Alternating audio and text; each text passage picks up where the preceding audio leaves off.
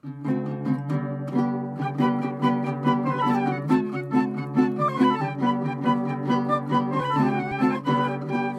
and welcome to In the Kitchen with Mary Mac. Today we have a crock pot recipe for you for summertime, or wintertime, or fall or spring, or whenever time. This is a really good one crock pot beef burritos. This is a recipe that you can make several different things with, but we're just calling it crock pot beef burritos because that's what fits. So, ah, after many scribbles and crossouts, that's what it is. It is what it is. So, what you'll need for this is about a one and a half to two pound beef roast. It can be an arm roast, a chuck roast, any kind of an inexpensive cut of beef that you can use. You'll need some burrito wrappers of your choice, your favorites. You'll need some cooked rice. You'll need some cooked black beans, a variety of vegetables that you like, and a marinade that you're going to marinate your beef in. So, this is one of those things you can put in the crock pot in the morning before you go to work, and it'll be ready when you come home. The meat will be ready. So, if you get all of your vegetables prepped and have them in the refrigerator in containers, you'll be ready to go. You'll be all ready to go when you get home. So here's the marinade. One fourth cup of oil. I would not use olive oil. I would use uh, light oil, canola oil, something like that, with not a ton of flavor because you're adding a lot of spices and flavors into this that you don't want to get mixed up with olive oil. So, one fourth cup of oil, two tablespoons of cider vinegar, two tablespoons of lime juice, one and a half teaspoons of cumin, one and a half teaspoons of chili powder, and three cloves of minced garlic. And put that into a Ziploc bag and mush it together real good. And then put your uh, beef roast, from which you have trimmed most of the fat off of it, if it's had a lot of fat on it. I look for a more lean roast so you don't have to do all that trimming. Put your roast in there and zip the bag shut. Let as much air out as you can without having a disaster. And uh, put your roast in there and kind of smush the spices all around on your roast. And then what I did was I put it in a bowl and put it in my refrigerator overnight and let it marinate. And you might want to turn that, you know, if you do this in the evening, turn it a couple times, you know, before you go to bed, and then just leave it marinate overnight. In the morning, take your Ziploc bag to your crock pot and open your crock pot first, open your Ziploc bag second, and put your roast into your crock pot with all of that juicy stuff with it. Don't just drain off your marinade or something. Just go ahead and dump all the marinade right in there with the roast. It will add to the flavor. Now you're going to just let this cook on low for six to eight hours. So if you're at work longer than eight hours, you know, or takes you longer to get home, don't worry. It, will be fine because this gets a lot of juice on it. So it, it, it really stays nice when it's cooked. Now, when you're ready to have your meal, you want to have you want to make some rice, a couple cups of rice. White or brown rice is fine, whatever you prefer. Have your black beans ready. Open them, rinse them, and heat them.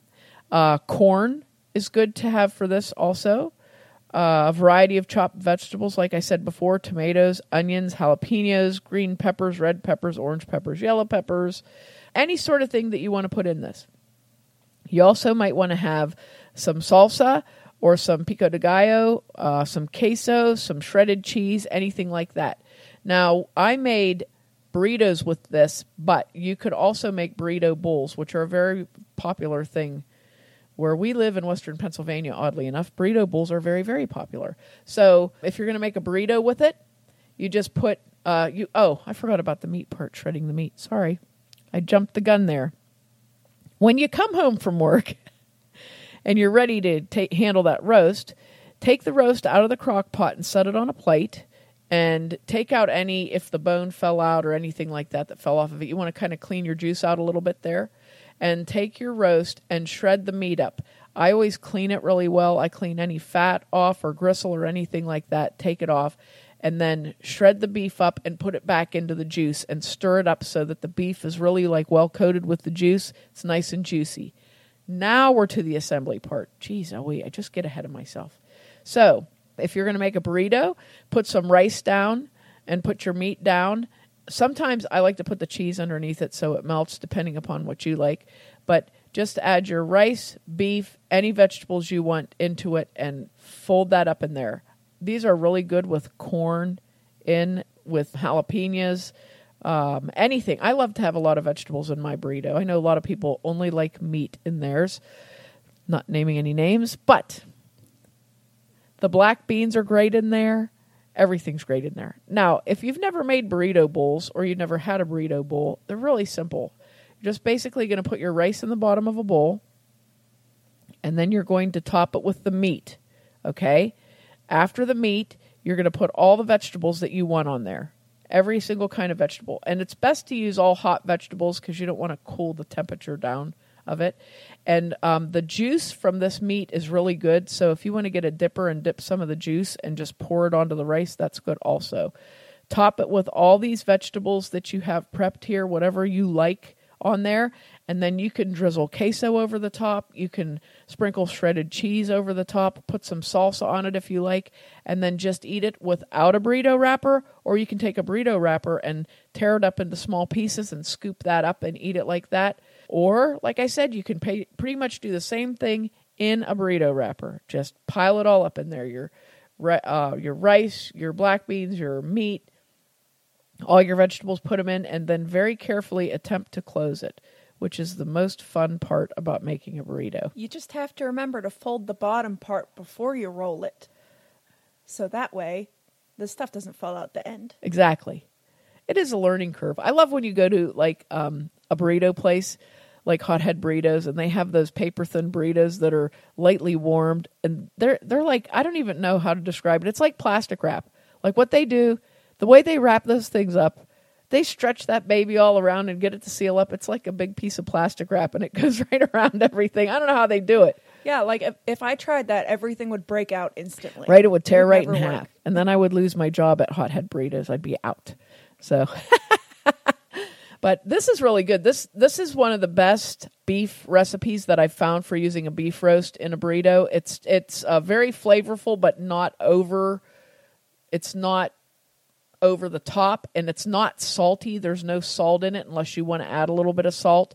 Because a lot of times you do um, when you do these recipes, there's a lot of salt in them. They're just it just takes away from everything.